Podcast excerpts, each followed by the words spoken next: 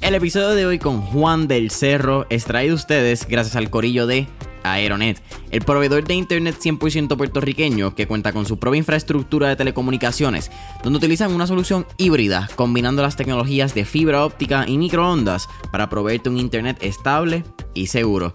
En estos tiempos familia, donde el trabajo remoto y el work from home se han convertido en la nueva normalidad, tener un internet rápido no es suficiente. Tu internet puede ser rápido, pero si se te cae justo antes de empezar esa reunión de trabajo, ¿realmente estás obteniendo los resultados que tanto te prometió tu proveedor? Y es por eso que aquí en Mentores en línea nosotros usamos Aeronet. Y la diferencia de que cambiamos ha sido increíble, porque no solo tenemos un internet rápido, pero también tenemos un internet estable y seguro que nos quita toda la presión de encima cuando vamos a grabar un episodio remoto o cuando tenemos que subir estos mismos episodios a las plataformas. Así que te pregunto, ¿qué tú estás esperando para cambiarte mejor internet de Puerto Rico? Para más información sobre sus servicios y productos, puedes entrar ya a aeronetpr.com para que veas la variedad de soluciones que proveen tanto para tu empresa, pequeño o mediano negocio o tu hogar. No olvides aeronetpr.com. Las cosas no suceden si estás esperando a que sucedan. O sea, las cosas suceden si estás creando tú. ¿Vas a llegar de cero a tener un medio súper exitoso? Por supuesto que no. Te vas a tomar años lograrlo. Pero definitivamente, o sea, la diferencia entre que te tardes años en, crear algo relevante versus eh, nunca lograrlo, o sea, nunca crear nada, está en que empieces.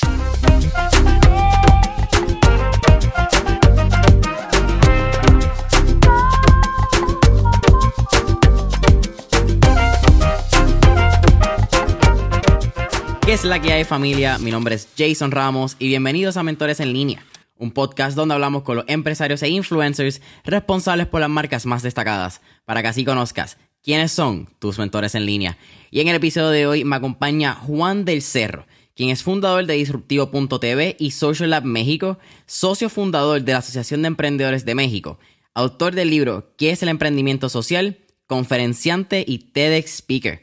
Juan, ¿qué es la que hay? Bienvenido a Mentores en línea. Hola, pues feliz de estar acá, feliz de sumarme a esta comunidad de, de, mentores en línea y esperando aportar un poco a la banda que nos ve, que nos escucha y que está ahorita conectada. De, entrada, de entrada antes de, de empezar, eh, pues invito a toda la comunidad que nos está escuchando que me, que me eche un grito por ahí si les gusta el programa y si les gusta lo que platico, que me echen un grito ahí en las redes sociales, estoy como arroba el Cerro Juan. Y Jason, fíjate que a toda la comunidad que me escriba, de que, que, me escuchó acá, que me conoció acá contigo, le quiero regalar el manual Jedi del emprendimiento social, que es la compilación más importante de la galaxia, con todos los mejores contenidos de emprendimiento social que hemos hecho en Disruptivo en ocho años. Nomás mándenme un mensajito por Instagram o por LinkedIn, díganme, conéctenme, síganme y díganme, oye, te escuché en el programa de Mentores en Línea y les comparto el manual Jedi del emprendimiento social. ¿Qué te parece, Jason? Así empezamos bien, ¿no? Así empezamos el podcast calientitos echados a andar y con todo el power. Oye, me encanta. Y como creo que se han podido dar cuenta, Juan es un apasionado de Star Wars, de la guerra de la galaxia. Mira, eh, algo que, que, me pareció interesante, esto lo mencionaste en una conferencia, fue una cita que sacaste de, de Master Yoda, que era do or don't, there's no try. En español es haces o no haces, no hay intento, en más o menos es el parafraseo. Y me parece muy interesante porque desde muy chiquito yo creo que eso es algo que a ti te ha caracterizado. Y quiero que me cuentes un poquito quién es Juan y estos inicios de... Yo creo que tiene unas destrezas de comunicación. Pero por ahí mismo estuve viendo una anécdota, eh, casi un mito, que es que originalmente tú querías ser cineasta y te diste cuenta de tu poder de oratoria cuando hiciste una competencia de cuentos en la preparatoria. Ah, sí. Fíjate que Fíjate, qué padre que me preguntas eso porque nunca sale en mis conferencias y nunca sale en, en mis pláticas. Creo que es una anécdota que pues, no está vinculada tan directamente con, con, el emprendimiento social.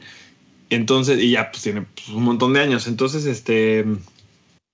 Eh, no, no, sale tanto, pero, pero me, gusta platicarla. Esta será la segunda o tercera vez que la cuento, así que qué padre porque así no cuento la misma historia siempre, ¿no? Oye, pues mira, la, la verdad es que no, no, es una historia tan. Eh, o sea, no es una aventura tan loca, simplemente en la escuela en la que yo iba, eh, en los últimos años sobre todo, no me tocó antes, pero en los, en los años de la prepa se empezaron a organizar unas olimpiadas con otras escuelas.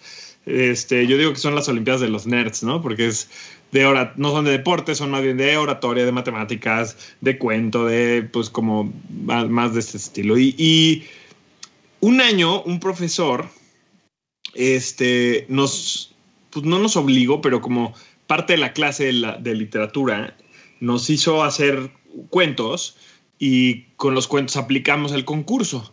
Y yo escribí uno, que por ahí lo tengo, escribí uno en inglés y uno en español, apliqué las dos y en inglés justamente pues avancé y gané, no me acuerdo, creo que segundo lugar.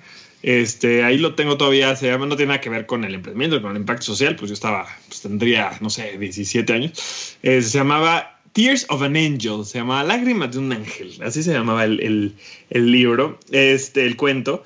Y, y, lo padre fue que gané, gané el, o sea, gané el concurso, yo nunca había escrito, nunca había visto como, en ese momento no había blogs, en ese momento no había o sea, para que se den una idea, esto haber sido en el 2003 o en el 2004 y Facebook empezó en el 2006, ¿no? Este, había blogs, pero realmente no era tan común, no había smartphones, no había... Em, entonces, este, la generación de contenido por Internet pues no existía como existe hoy en día.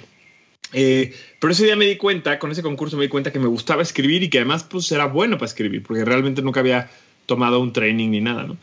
Eh, y ya como que se quedó ahí eso, pero se me quedó el gusanito siempre de escribir, de contar historias. Eh, además también me quería, quería estudiar cine, como que, como que estaba medio conectado. Y ese mismo año, pero bueno, tanto ese año como el año siguiente, además de participar en cuento, otro profesor diferente, que era el, coordinador académico de la escuela, me invitó a que participara en el concurso de oratoria. Y el concurso de oratoria, al menos en los que había en mi época en la escuela, pues era como te, preparabas y dabas un discurso sobre un tema eh, específico, ¿no? Te decían, este, no sé, la identidad de género, por decirte algo. Entonces tenías que pues, hacer una investigación rápida porque tenías 10, 15 minutos para prepararte, tenías que dar un discurso de 3 minutos y te calificaban la forma, te calificaban el estilo, te calificaban cómo te movías, qué también hilabas las ideas.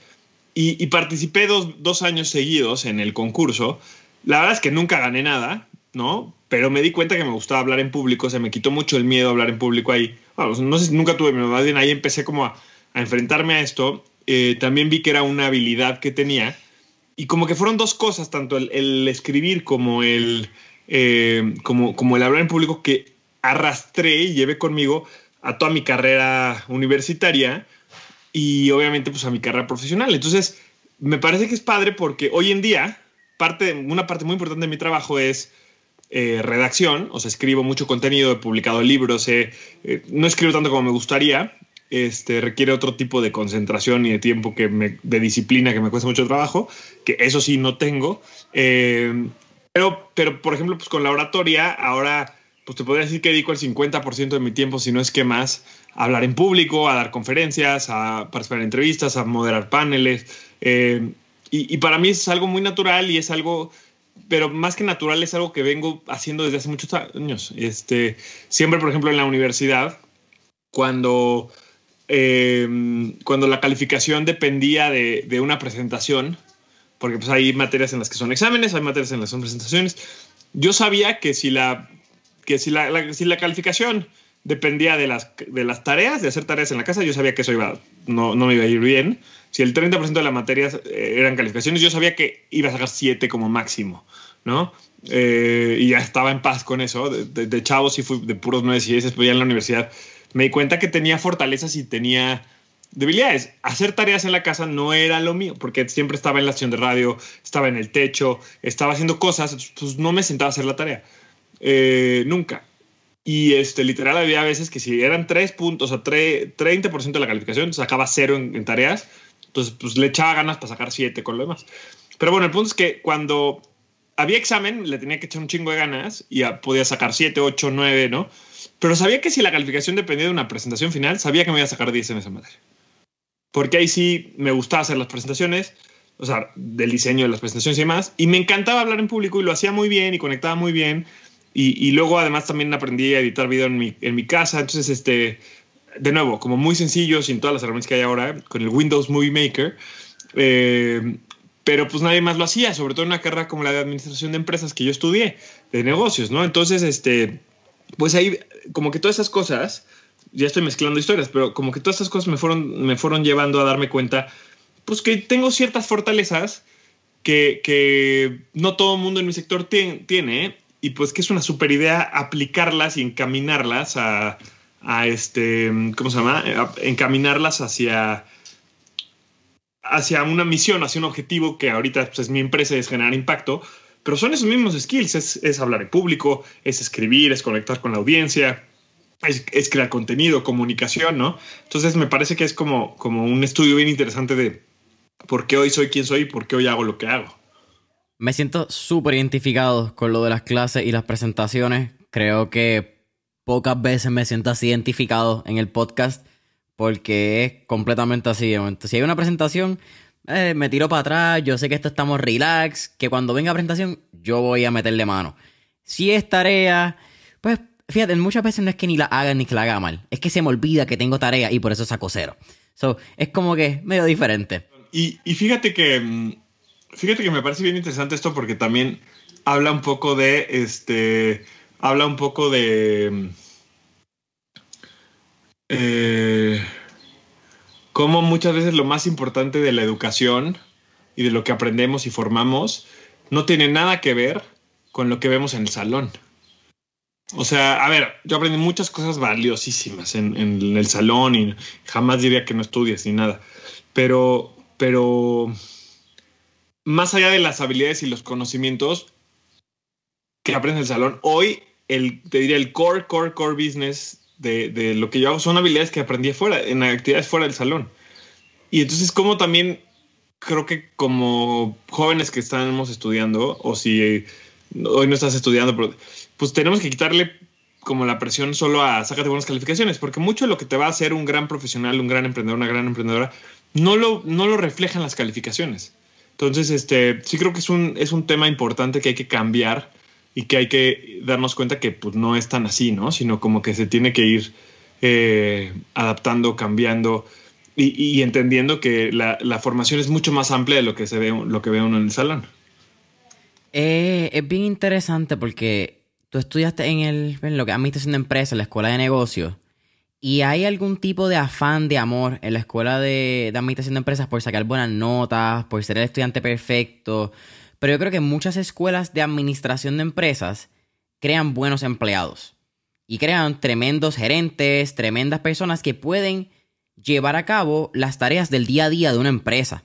Pero las universidades no te enseñan a ser empresario o dueño de negocio. Yo creo que empresario es una palabra que está muy atrillada. Yo creo que es una habilidad de ser business owner y múltiples disciplinas, etc.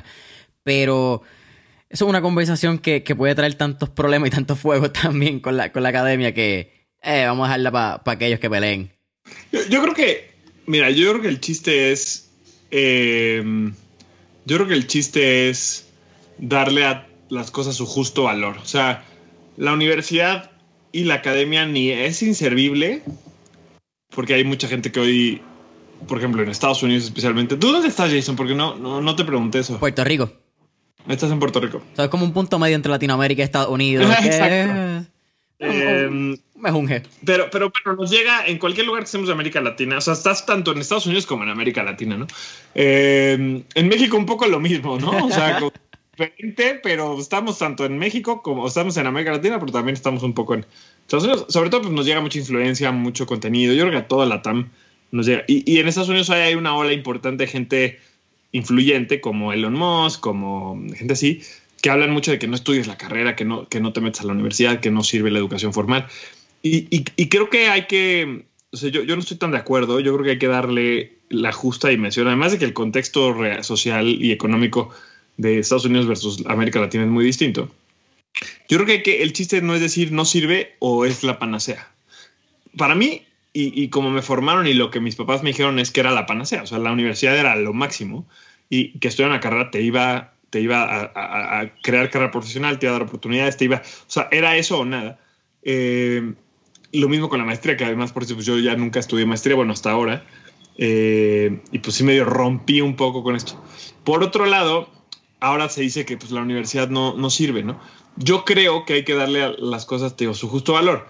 Para mí, la universidad te da muchas cosas que son muy buenas, pero eh, no puedes basarte solo en la universidad y solo lo que aprendes en el salón, que es lo mismo que estaba diciendo hace rato, y creer que ya con eso te resuelves. ¿Por qué? Porque efectivamente las universidades son instituciones y, como hay como todo hay instituciones que son muy actualizadas y hay instituciones que siguen siendo pues, un pensamiento que cada vez es más obsoleto. Por ejemplo, cuando yo estudiaba, eh, yo, llegué a estar en el consejo técnico de la carrera, presidente de la ciudad de alumnos, o sea, me metí hasta la cocina, ¿no? Y, estamos hablando de que yo estudié en una, en una universidad privada de cierto prestigio en México, este, he tenido mucho privilegio en ese sentido. Este, y el más grande orgullo de, la dirección de la carrera y de quienes lideran la carrera era que los, los egresados de, pues, no solo de mi carrera, sino de todas las carreras que tenían que ver con negocios y, temas administrativos de la universidad, acababan trabajando en las, más grandes, en las grandes empresas. Y entonces, pues hoy en día yo pienso pues qué tanto realmente eso es algo que tenga que ser prestigio. No está mal, se necesita, o sea, estas grandes empresas generan valor, eh, obviamente que tienen que hacer mejor las cosas y, tienen una responsabilidad muy importante, es otra conversación. Pero también estamos universidades donde se promueva, o sea, también estamos que las universidades, y yo sí creo que ha ido cambiando la cosa, más o menos dependerá de la universidad, pero sí creo que las universidades tienen que buscar que sus alumnos eh, creen que sus alumnos busquen otros caminos, que sus alumnos busquen otras formas de resolver las cosas y no solamente se vayan por el, por el camino tradicional de conseguir un empleo y, este, y ya, ¿no? O sea, eh, pero también pues tiene que venir de nosotros, tiene que venir de los alumnos. Para muchos va a ser el camino del emprendimiento, no para todos. Este, pero bueno, de nuevo, o sea, como que no, lo que yo creo que puede ser un peligroso es que tú te bases al 100% en lo que tu carrera, lo que tu universidad dice o lo que te enseña tu carrera de la forma tradicional y creas que con eso ya estás, estás hecho, ¿no? Claro, mira, yo creo que, y aquí atendiendo un poco con, tu historia, eh, para mí el valor añadido más grande que tiene la universidad es tu network, es las personas que tú conoces, es con quién te rodeas y cómo puedes maximizar esas conexiones a largo plazo. Y entiende, y aquí tú me corriges, que más o menos así es tu historia. Tú enganchas con lo que es Techo, la fundación, a través de un conocido que, y eventualmente también pasa con Disruptivo, pero no vamos a llegar ahí. Entiendo que Disruptivo pasa el podcast con un compañero que tenía en Iberio 90.9, que era la estación de radio de la universidad. Pero, ¿cómo llegas a Techo? Y entonces, dentro de Techo, ¿qué sucede? Que tú te das cuenta que el emprendimiento social es algo viable más allá que simplemente tener que emprender para hacer ganancias? Em, ¿En qué momento, perdón, es que me, distraje aquí en, la casa, este, ¿en qué momento me doy cuenta que el emprendimiento social se vuelve como un camino viable? Sí, e, ¿y qué te enseña Techo de eso? Porque como tú estabas hablando, ah. hablamos de, lo que es la universidad y en universidad en administración de empresas te enseñan mucho que las compañías tienen que hacer dinero y que luego el dinero, luego de que tú hagas todas tus taxes, todos tus impuestos, pues te queda X por ciento y eso es para ti. En este caso, tú estabas en una sin fines de lucro y encuentras como que este punto medio, ¿verdad? Este diagrama de Ben entre, que al fin y al cabo es emprendimiento social, que era la otra pregunta, que es emprendimiento social. Eh, pero nada, cuéntame, y hablamos después, esto, esto va a correr, relax. Pues mira, o sea, en realidad en, Techo no, no aprendí exactamente acerca del tema de las empresas sociales, eso lo aprendí posterior, porque Techo es una organización sin fines de lucro. Eh, cuando yo estuve en Techo, el movimiento de las empresas sociales no quiero decir que no existía, pero existía de manera pues todavía muy, muy, muy insípida. Eh, había poquitas organizaciones que dedicaban a esto. Eh, incluso yo en algún momento conocí, el, o sea, una, en una ocasión se me acercaron, siendo yo director general de Techo, una organización que se llama Shoka, que, que esta historia ya la he contado muchas veces y hasta hoy me da pena, ¿no? Pero que es súper relevante. y se me acercó hablando de emprendedores sociales y yo sin entender de lo que se trataba, pues no fui a la reunión, de, mandé a alguien más, porque yo pensaba que, que, lo que hacían se dedicaba a, como trabajar con jóvenes de las comunidades de vulnerables para ser los emprendedores. Y, yo no me dedicaba dentro de techo a esa parte del trabajo de campo, entonces pues ya ni fui, lo, ahí lo dejé pasar. Lo que, sí, lo que sí me dio techo a mí fue que me ayudó a encontrar y a desarrollar un enorme sentido de propósito. Y creo que eso es algo que yo siempre voy a estar agradecido con la organización, por eso siempre trato de, seguir sumando, aportando, construyendo, porque creo que la labor de techo es importantísima en cuanto a que le ayuda a, los jóvenes a encontrar sentido y propósito, que por cierto no te lo da la universidad, conectando con el punto, bueno, no a todos se los da la, a mí no me lo dio la universidad. Salió gracias a que, gracias o sea, la universidad me llevó a entrar a techo y en techo lo encontré. Entonces, ahí de nuevo está el valor de lo que pasa en la universidad fuera del salón. Este, pero, pero, ¿cómo se llama? Pero bueno, estando en techo yo me di cuenta que yo tenía la capacidad de, impactar la vida de las personas con mi trabajo y me di cuenta que, o sea, fue donde realmente me di cuenta que venía yo de una situación de privilegio enorme en un país donde hay muchísima vulnerabilidad, pobreza, desigualdad, violencia, etcétera, y, y que sí podía hacer algo al respecto. Entonces, desde la primera vez que fui a techo, y esto lo tengo clarísimo y me acuerdo perfectamente el sentimiento, del, del, pensamiento, de todo, eh, me di cuenta que mi vida se tenía que tratar de, de, de, los demás. Mi vida se tenía que tratar de impactar la vida de los demás, especialmente los que menos tenían. Y yo creo que lo que ha ido variando es el cómo, pero no el qué. O sea, el, el, mi why, como dice Simon Sinek, ¿no? En que todos ya conocemos esa famosísima Start with Why, es eh, ayudar, eh, bueno, no ayudar, no usa la palabra ayudar tanto, pero es hacer mejor la vida de los demás. ¿no? Y, y, el cómo lo he, ido, lo he ido cambiando, justamente después de salir de techo me, me encuentro con el concepto del emprendimiento social, pero ese una vez que encuentras tu propósito y una vez que lo que se, como que se forja dentro de ti ese, ese feeling de propósito, es bien difícil que cambie, es bien difícil que, o sea, no, no evoluciona quizá, pero, pero creo que es difícil que la gente lo deje, ¿no? Este, y te guía, te guía, te da energía, te da vida, te da espíritu. Yo sí creo que la gente que tiene un propósito este, mayor a sí mismo es mucho más resiliente, eh, aguanta mucho más los chingadazos de la vida que los demás. Por eso creo que los emprendedores sociales que tienen un propósito más allá del dinero aguantan más que las empresas que solo, los emprendedores que solo buscan crear, crear dinero. Entonces, este, eh, eso me dio techo para mí, ¿no? Ese feeling de propósito y que creo de nuevo que es algo que todo mundo debe de buscar. ¿Y, cómo encuentras ese propósito? Pues viviendo diferentes experiencias, participando en diferentes iniciativas, eh, saliendo a vivir, ¿no? Y, saliendo a actuar. Y eventualmente eso te lleva a em, encontrar y desarrollar. Creo que es una combinación entre encontrar y desarrollar tu propósito. Porque mucha gente fue conmigo a techo, pero no todos... Em, desarrollan ese mismo sentido de propósito que yo y está bien, ¿no? Entonces yo creo que lo tienes que salir a buscar, pero una vez que encuentres algo tienes que realmente desarrollarlo. Yo durante muchos años fui el intenso que hablaba solamente de la pobreza. En las clases había profesores que me que les daba yo mucha flojera, ¿no? Porque pues, en clases de negocios y este güey hablando de la, de la... Me acuerdo perfecto, un, uno de los profesores más exigentes y más difíciles de mi, de mi carrera que me encantaba.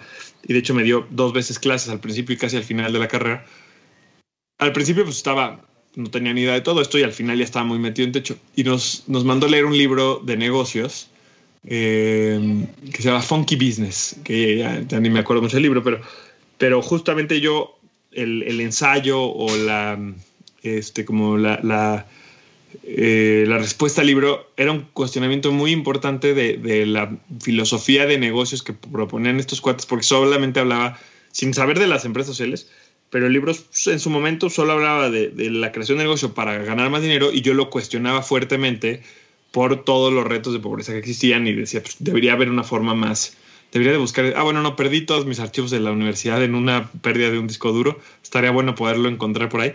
Y me acuerdo perfecto que, que su respuesta fue, me puso 10, cosa que ese profesor era o sea, como que era rarísimo, era bien, bien estricto. Dos, dos veces me puso 10 ese profesor en dos materias completas que tuve con él nada más. Pero me dijo, me pareció muy bien, o sea, no estoy nada de acuerdo contigo en lo que escribiste, pero, pero me gustó mucho cómo lo argumentaste y, y, estabas muy bien preparado. Entonces, en ese momento era, era mi todo y, y, desarrollé, o sea, yo, y yo me di a la tarea y, y quizá la verdad inconscientemente como de seguir desarrollando mucho ese sentido de propósito que yo tenía de encontrar una nueva manera de hacer las cosas, de, de, ver las empresas, los negocios, el sistema económico desde otro punto de vista más crítico y más enfocado a cómo podemos realmente resolver los retos, ¿no? Eh, en, en, mi momento universitario, después, pues mi, lo que yo veía como principal camino que donde al menos yo podía hacerlo era a través del voluntariado, a través de las ONGs, eh, ahora lo veo como desde el emprendimiento, desde, desde formar a otros emprendedores. Te digo, ha evolucionado el cómo, pero mi propósito siempre ha sido, siempre ha sido un poco el mismo. Y eso fue lo que desarrollé yendo a techo. Y por eso creo que todo mundo debería, no de ir a techo, pero sí de participar en actividades de voluntariado, con organizaciones, etcétera, ¿no? Una pregunta ya quizá un poquito más puntual, Juan.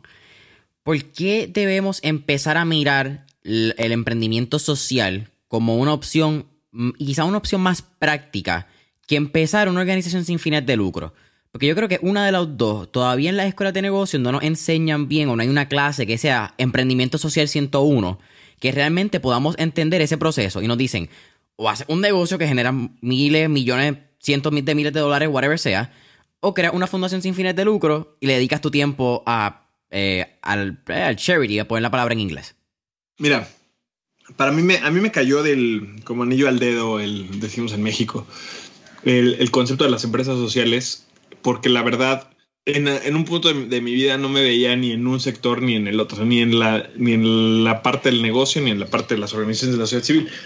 La, parte de los negocios, esa la tenía clara desde, desde la universidad. O sea, sabía que el, que el emprendimiento y los negocios así no, no me llamaban, no me atraían. Me tocó vivir muy de cerca, eh, sobre todo pues, por la carrera que estudié, como muchos compañeros querían todo el tiempo estaban pensando en, cómo hacer negocio, ¿no? Yo me acuerdo que uno me decía, ah, es que pongamos máquinas de, para vender cigarros en la cafetería y nos podemos ganar.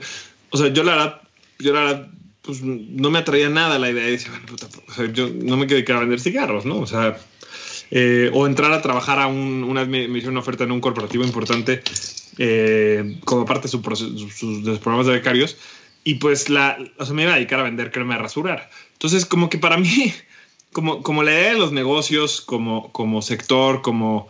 Eh, como área de, para vender productos así, pues no me hace sentido con el fin de ganar dinero, pues no, no me hace sentido. Durante muchos años me hizo mucho sentido el tema de las organizaciones de la sociedad civil. Pero la verdad es que vivía un poco en, en, en, una burbuja de techo, porque pues en realidad yo estaba en techo, pero no me relacionaba ni, ni colaboraba ni era parte como de un sector más grande. Pues techo tiene mucho eso, ¿no?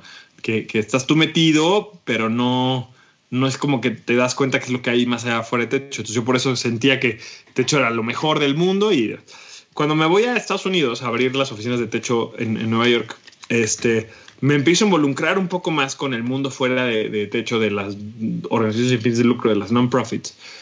Em, y, y, yo repasan como dos rompimientos para mí, porque ya, o sea, te digo, la parte de los negocios, pues ya sabía que no o al menos no me llamaba la atención en ese momento, y la parte de las organizaciones de la sociedad civil hasta ese momento me llamaban mucho la atención, pero ahí pasaron dos cosas.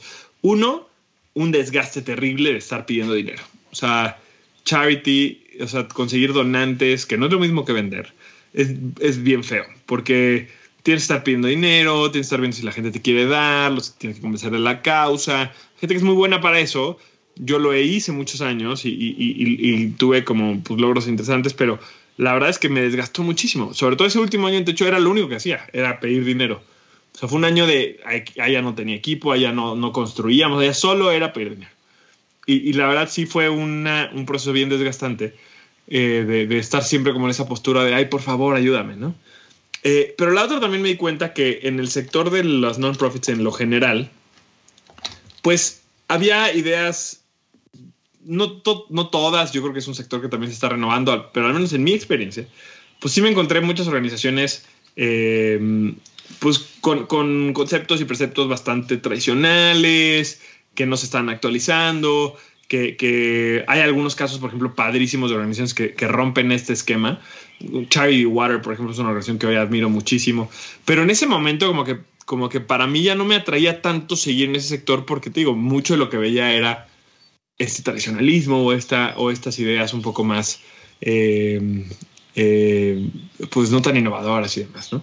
Entonces ahí al, al, no al no encontrarme o no verme encajando ni en un mundo ni en el otro, me vino como anillo al dedo que alguien me dijera, güey, hay un mundo en medio, ¿no? O se está generando un mundo en medio en el que se pueden crear negocios, pero también con impacto social. Entonces, ah, ahí me hace sentido un negocio porque están buscando algo más que su, que su propia utilidad. O sea, me hace sentido un negocio sí o un emprendimiento sí busca generar un impacto, que pues, es lo que yo creo con mi vida.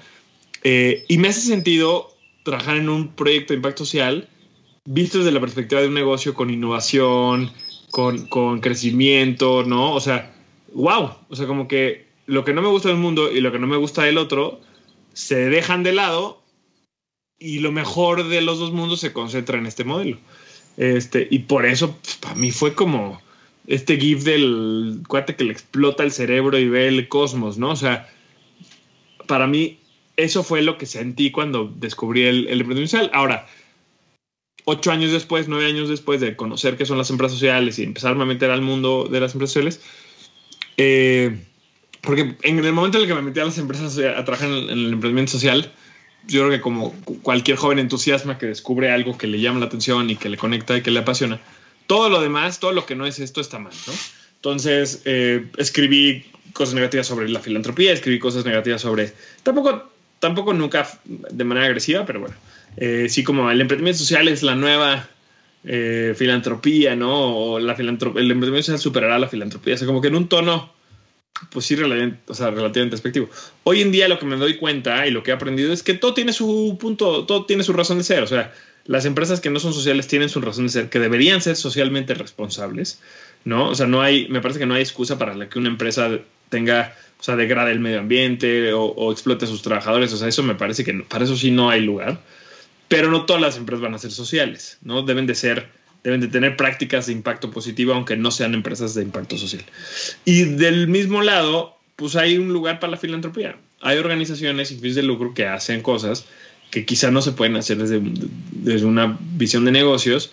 Y entonces creo que lo interesante es ver cómo creamos y cómo colaboramos entre los tres sectores y obviamente incluyendo el gobierno, la academia, etcétera, para con objetivos en común que deben de ser resolver los grandes retos sociales, la pobreza, la desigualdad, la violencia de género, el cambio climático, etcétera, etcétera. Eh, que tú acabas de matar dos preguntas que yo te tenía, pero miren, en una oración, y eh, son increíbles. Y eran, las voy a recalcar para que la gente también entienda.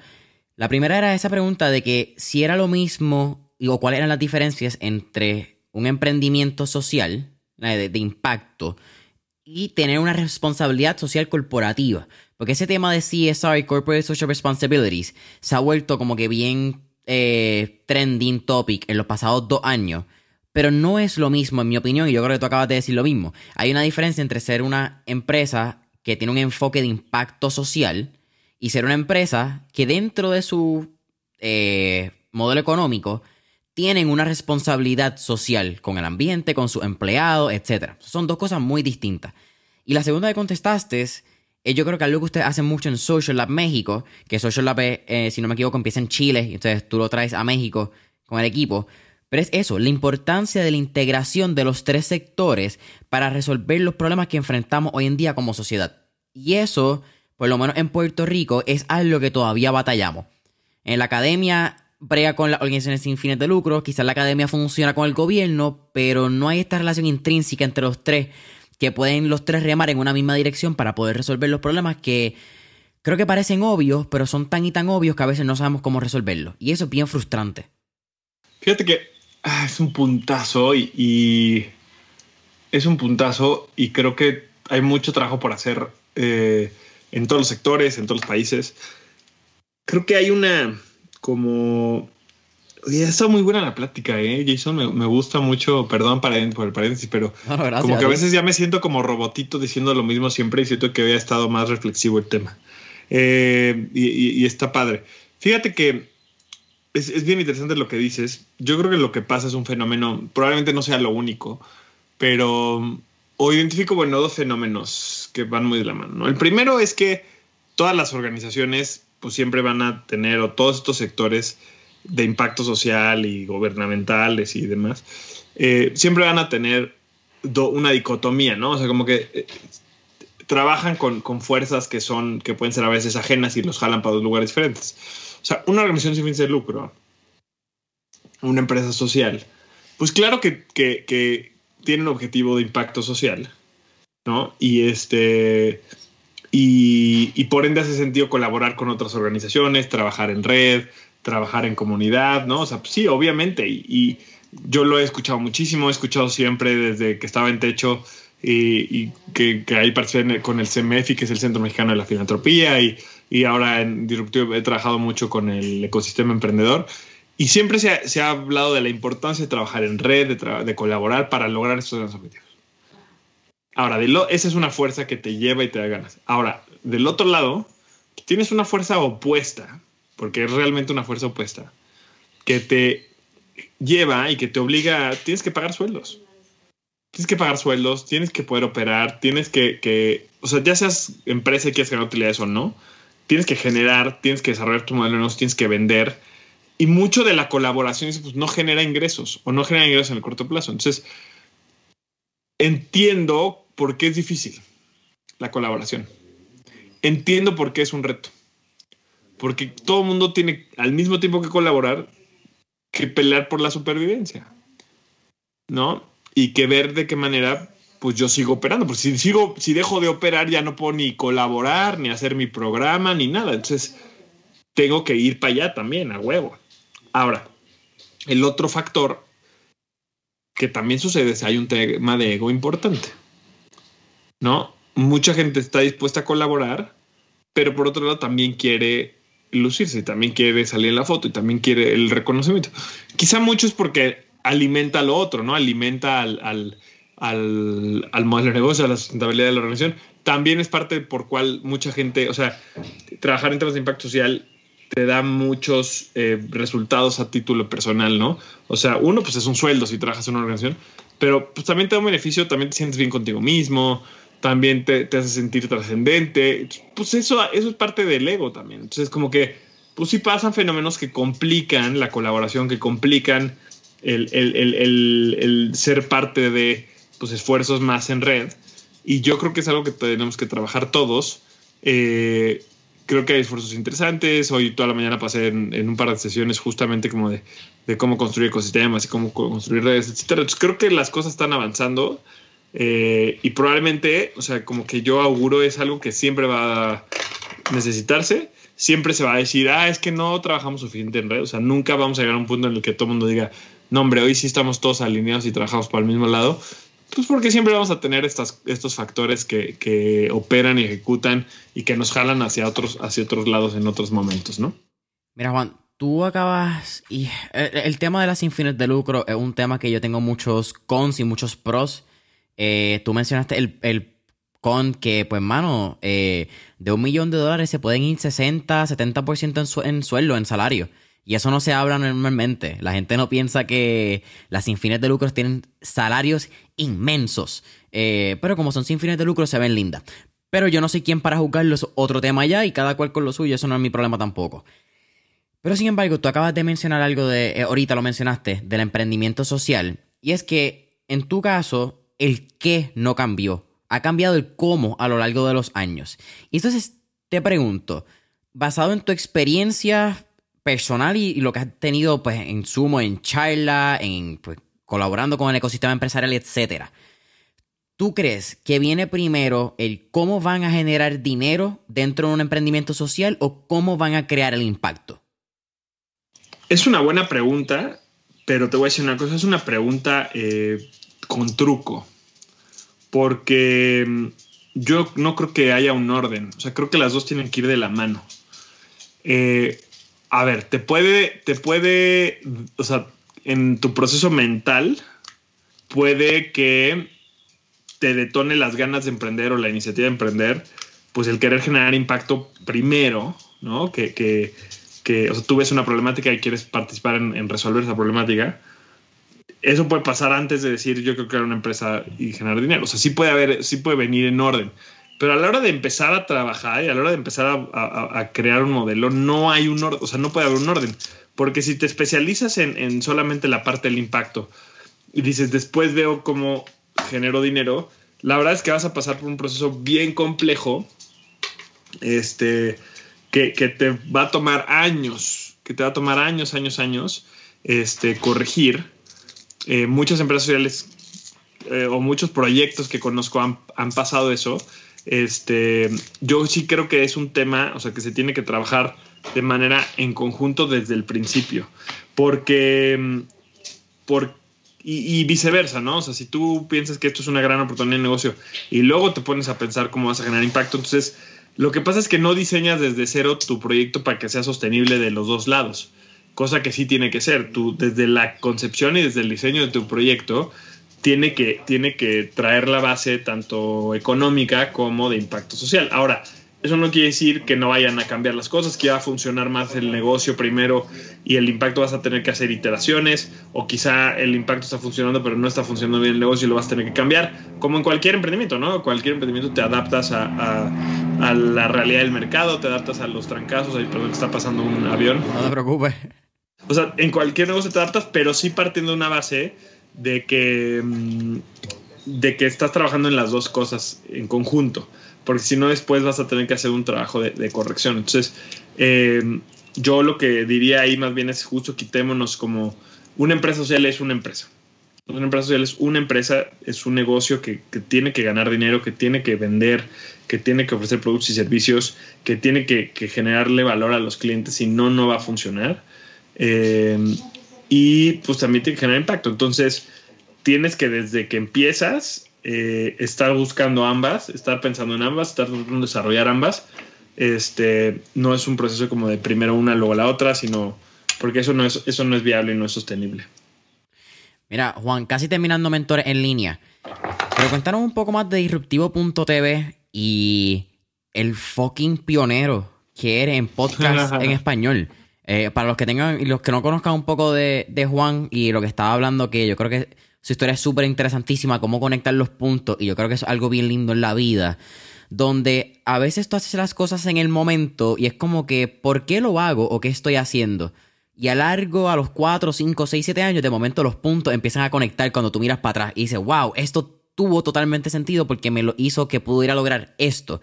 Y en el caso de Juan, cuando él estaba en la estación de radio de la Universidad Iberio 90.9, él no necesariamente estaba en el micrófono Juan está un poco más en la producción, está un poco más en el behind the scenes, ¿verdad? Atrás de las cortinas, como decimos. Y uno de sus compañeros, luego en el 2014, cuando están hablando de emprendimiento social, cuando están empezando a hablar de este tema, le menciona la posibilidad de crear un podcast, porque si no me equivoco, Juan, aquí tú me corriges, a tu amigo lo habían contratado en una agencia de mercadeo para que creara podcast para otras compañías, etcétera. Y en el 2014, no cuando, no en el 2021, en el 2020, cuando todo el mundo quiere hacer un podcast y todo el mundo quiere ser Joe Rogan, Escuela de Nada que está en México, eh, ¿cómo es que se llama la, el, otro infamoso que ustedes tienen que te comedia? La cotorria, eh, la cotorrica. La cotorriza. Esa, viste un poquito, más o menos me, me defiendo con los podcasts en México. Pero para el 2014 Juan le metió mano al podcast y estuvo en los top 10 en español de negocio en iTunes. En aquel momento no había Spotify, era iTunes realmente el, mayor de, eh, publicador de podcast. Y al día de hoy, Disruptivo.tv se ha convertido en el principal medio de emprendimiento social en español, que es increíble. Así que cuéntame un poquito más de eso. Oye, pues mira, e, es, eh, la, historia la me puedo tardar años en contarla, pero realmente este, lo que, lo que pasó con esto fue que justo yo estaba en un proceso de, mm, estaba en un proceso de aprender sobre emprendimiento social. Regresé de Estados Unidos cuando me había ido con techo. Este, mm, eh, eh, este, estaba aprendiendo, me metí a un diplomado, empecé a ir a eventos, estaba buscando trabajo en el ecosistema de emprendimiento social, aunque pues en ese momento no había como mucho movimiento, muchas oportunidades laborales. Este, trabajé en un medio que se llama Las Páginas Verdes.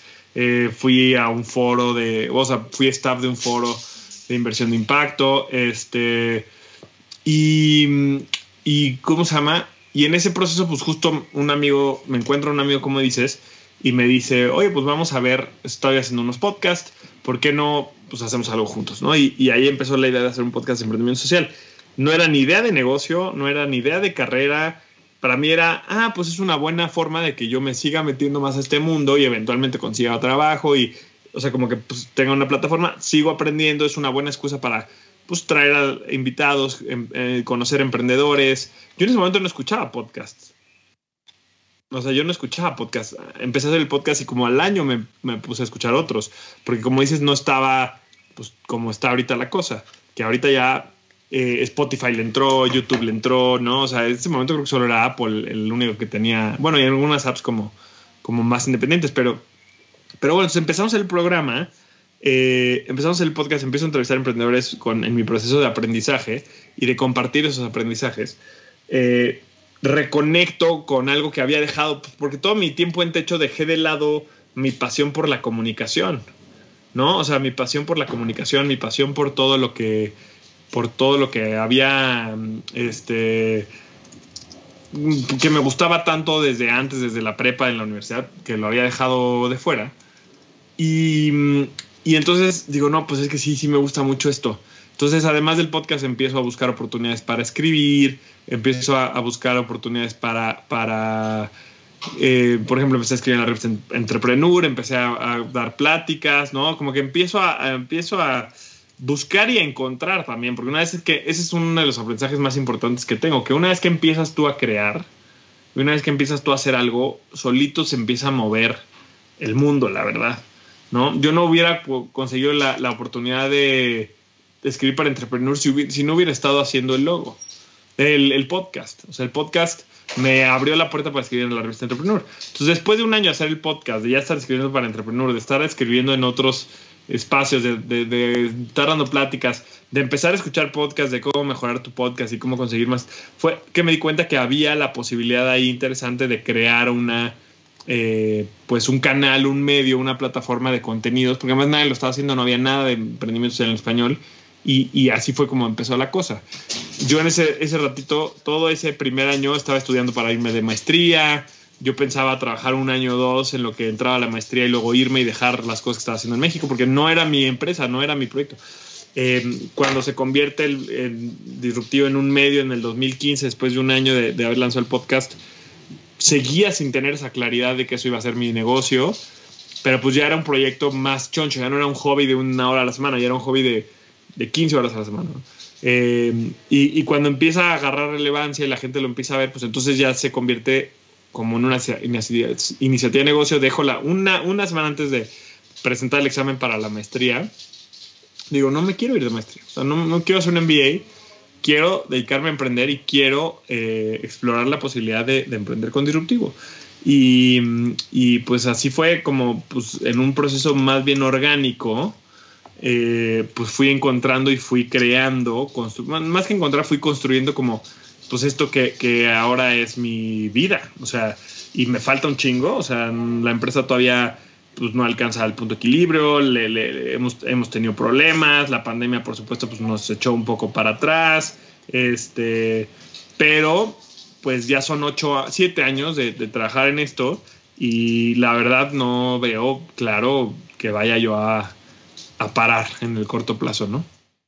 Si tuvieras una recomendación, hacerlo bien puntual, para alguien que está buscando no crecer un podcast, porque yo creo todo el mundo habla de cómo crecer un podcast y al fin y al cabo el podcast yo creo que se trata más de encontrarte a ti mismo y cómo tú ves el estilo de comunicación y cómo tú conectas con las personas, pero un medio digital.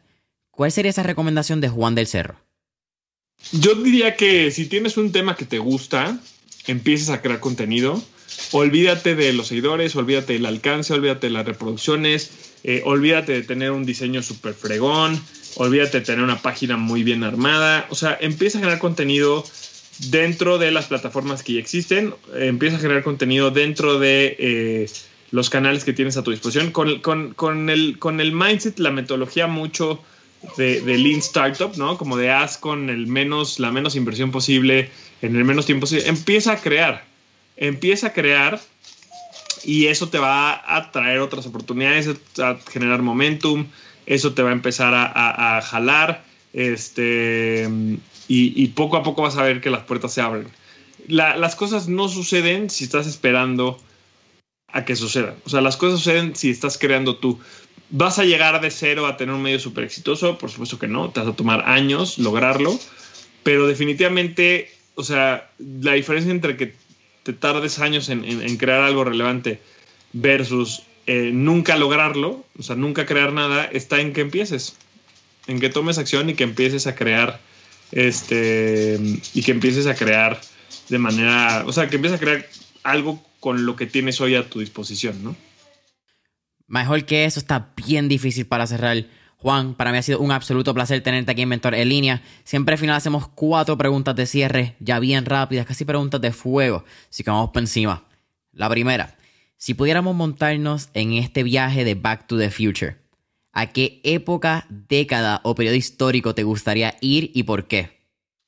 Creo que me encantaría ir a la época de los dinosaurios y ver a los dinosaurios, así nomás. O sea, creo que me encantaría, eh, pensándolo rápido y más el, el, el, o sea, más que mi parte emprendedora, ¿no? Mi parte curiosa y demás, uh, sería increíble. Este, por la pura razón que sería increíble, ¿no? O sea, creo que a veces le damos mucha vuelta a estas preguntas y me gustaría ir a esa época. Este, esa es la primera pregunta, ¿no? Segunda. Tenemos un playlist en Spotify que se llama Mentores en línea, el playlist, donde tenemos todas las canciones que motivan y como decimos en español, pompean a nuestros emprendedores. Así que, con eso dicho, ¿qué canción motiva a Juan del Cerro? Uy, qué buena pregunta. Eh, tengo muchas. Yo creo que ahorita, porque soy muy melómano, me gusta mucho la música, ahorita yo creo que agregaría dos canciones. Agregaría em, este, Lover of the Light de Mumford and Sons. Me pone muy de buen humor, me ayuda, em, en fin. Y agregaría Sunflower de em, Post Malone que es del soundtrack de la película de Spider-Man eh, Into the Spider-Verse, la que es de animación. Ajá. Y me encantan esas dos canciones. Me ponen muy de buen humor, son punch. Eh, me puedo seguir y te puedo ayudar a construir la playlist, pero bueno, por ahora, por, por afanes de mantenerlo concreto, esas dos. Bello.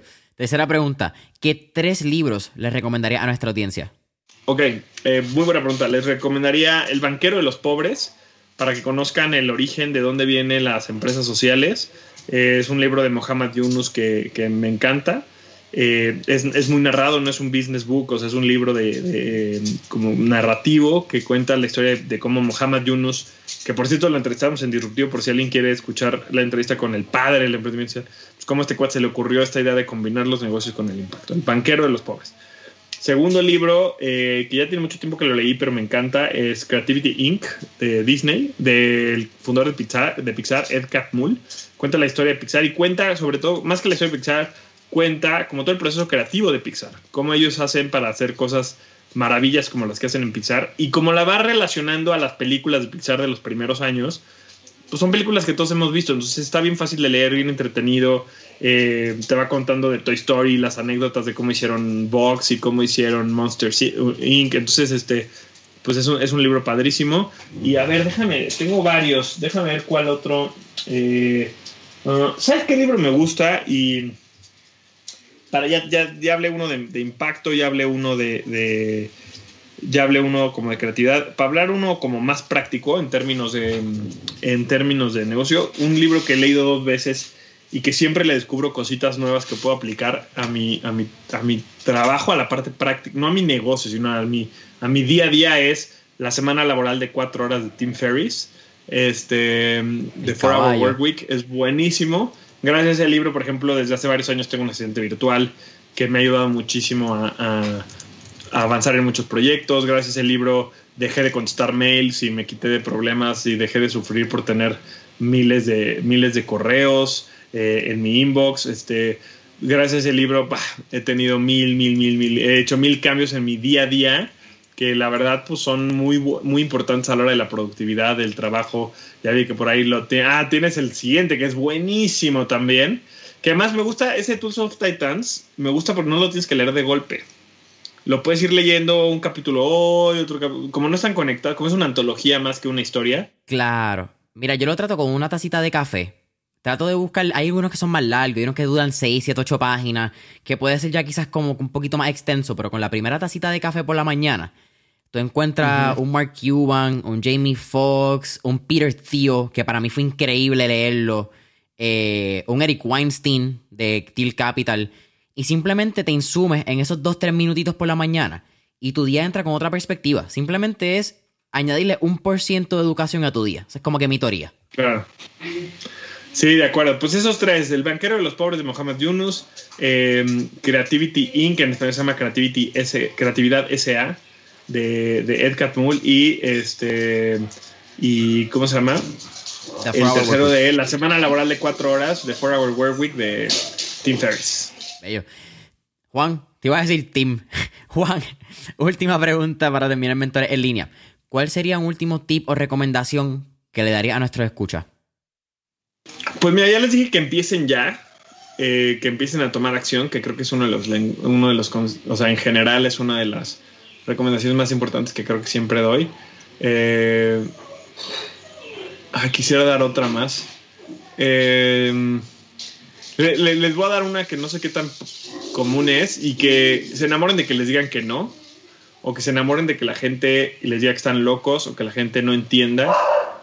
Yo pasé muchos años frustrado porque la gente no entendía mi pasión por techo, le, tenía resentimiento a la gente que no entendía por qué me apasionaba tanto. Eh, y, y, de repente te das cuenta que está bien, o sea, que no todo el mundo va a ver igual que tú las cosas, que tus papás no, no te van a veces a, impulsar así, eh, andan por aquí mis perritos dando lata. O sea, que, que, que, hay muchas cosas en realidad en las que, muchas cosas que, que, mucha gente que en realidad nunca va a estar, va a compartir la misma visión que tienes tú y está bien, pero no debe de frenarte, ¿no? Este, un cliente te puede decir que no, eh, un inversionista te puede decir que no, tus papás te pueden decir que no lo hagas, tus amigos te pueden reír de ti.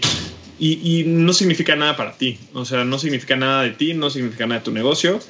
Eh, es parte normal, es una parte natural del trabajo y creo que por eso, pues desde mientras más pronto, mientras más temprano te vuelvas fan de que te digan que no, más fácil vas a tener la vida y más feliz vas a ser en tu camino de emprendimiento, en tu camino de creador, en tu camino de, de vivir con un propósito.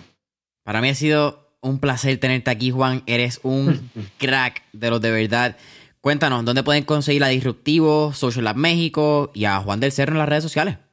Pues mira, deberíamos de ser, o sea, parte de mi trabajo es que sea yo muy fácil de encontrar, entonces en cualquier red social, hasta en TikTok que estoy últimamente, antes no estaba, eh, estoy como Juan del Cerro, arroba del Cerro Juan, estoy en todas las redes, eh, en LinkedIn especialmente de las plataformas que más me gusta a nivel de, contenido y de negocios, de conversaciones. Entonces búsquenme en LinkedIn, conecten conmigo en Instagram, en TikTok, eh, Juan del Cerro o arroba el Cerro Juan me encuentran fácil. Eh, disruptivo arroba disruptivo TV, socialab arroba socialab MX. Y pues mándenme, mándenme, mándenme, mándenme un mensaje. Este, díganme que me, que me encontraron en Mentor en línea. Puede ser por Instagram o puede ser por LinkedIn. O vamos a hacerlo por TikTok también. Me tienen que seguir y mandar un mensaje y les regalo el manual Jedi del emprendimiento social que tiene la compilación de los mejores libros, de los mejores cursos que hemos hecho en Disruptivo, de los mejores podcasts. Es como, una, es como mi selección privada, digamos, mi selección VIP de lo mejor de contenido que hemos hecho en ocho años, que sí o sí les va a ayudar para crear, para, para, para ser emprendedores sociales este, para conocer más, para saber cómo hacer un modelo de negocio. Y todo es gratis, o sea, los cursos son gratis, los libros son gratis, los videos son gratis, todo lo que hacemos es gratis. Entonces, pero como hacemos tanta cosa, es difícil saber por dónde empezar y el manual de ahí creo que se puede volver una herramienta para ustedes. Solamente me tienen que seguir en Instagram, en TikTok, en LinkedIn, en la que quieran. Si quieren en las tres por mí mejor, es parte de mi negocio. Eh, entonces me ayudan a mí también. Eh, y manden un mensajito, díganme que quieren el manual Jedi, con mucho gusto se los comparto. Díganme que me escucharon en el, en el programa de Mentores en Línea para que sepa de dónde vienen. Ah, mira, escucharon TikTok, Instagram, LinkedIn. Le dicen que estuvieron en Mentores en línea para obtener el manual del Jedi de emprendimiento social. Juan, para mí es un absoluto placer. Familia Mentores en línea. Saben que pueden conseguir en Instagram y Facebook Mentores en línea como Mentores en línea. Deja tus cinco estrellitas, comentario, subscribe en Apple Podcast. Danos follow en Spotify. Y hasta la próxima.